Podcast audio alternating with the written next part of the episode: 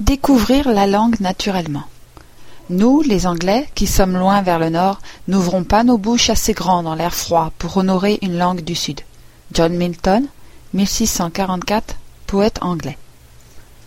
Chaque nouvelle langue est une merveille de la nature que nous sommes tous capables de découvrir. Le professeur ne peut que stimuler, inspirer et guider. C'est à vous qui apprenez d'explorer la langue et de l'absorber progressivement à votre rythme. Vous devez être certain que c'est une chose naturelle pour vous de le faire. Milton avait évidemment tort quand il suggérait que ses compatriotes du Nord étaient physiquement incapables d'apprendre les langues du Sud. Visualiser l'apprentissage d'une langue comme une tâche extraordinaire peut être une vision défaitiste, vous empêchant de réaliser votre potentiel. Si vous n'êtes pas persuadé de pouvoir parler une autre langue, vous n'y arriverez certainement pas. Vous devez croire que vous pouvez apprendre pour arriver au succès. Acceptez le fait que vous êtes né avec la capacité de parler une nouvelle langue, pour devenir polyglotte. Vous devez simplement trouver la façon de développer cette capacité en tant qu'adulte. Nous acceptons généralement l'idée que tout le monde a une faculté égale d'apprentissage de sa première langue.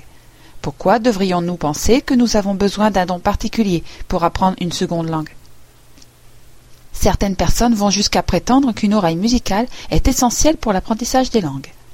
Un bon endroit pour tester cette théorie est un bar karaoké, où on peut facilement démontrer qu'il n'y a pas de corrélation entre les capacités à chanter et les capacités linguistiques. Nous pouvons tous apprendre si nous avons la bonne attitude et que nous trouvons la méthode qui est la mieux adaptée à notre nature. Certaines personnes peuvent avoir plus de capacité d'apprentissage des langues que d'autres, mais cette capacité d'apprentissage innée n'est pas la différence décisive dans la réussite avec une nouvelle langue.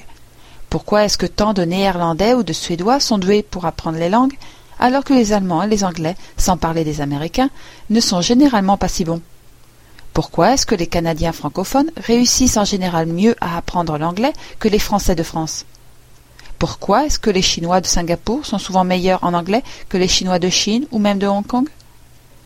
Je ne pense pas que certaines nationalités aient plus de dons innés pour apprendre les langues que d'autres il est plus probable que la grande différence est dans l'attitude.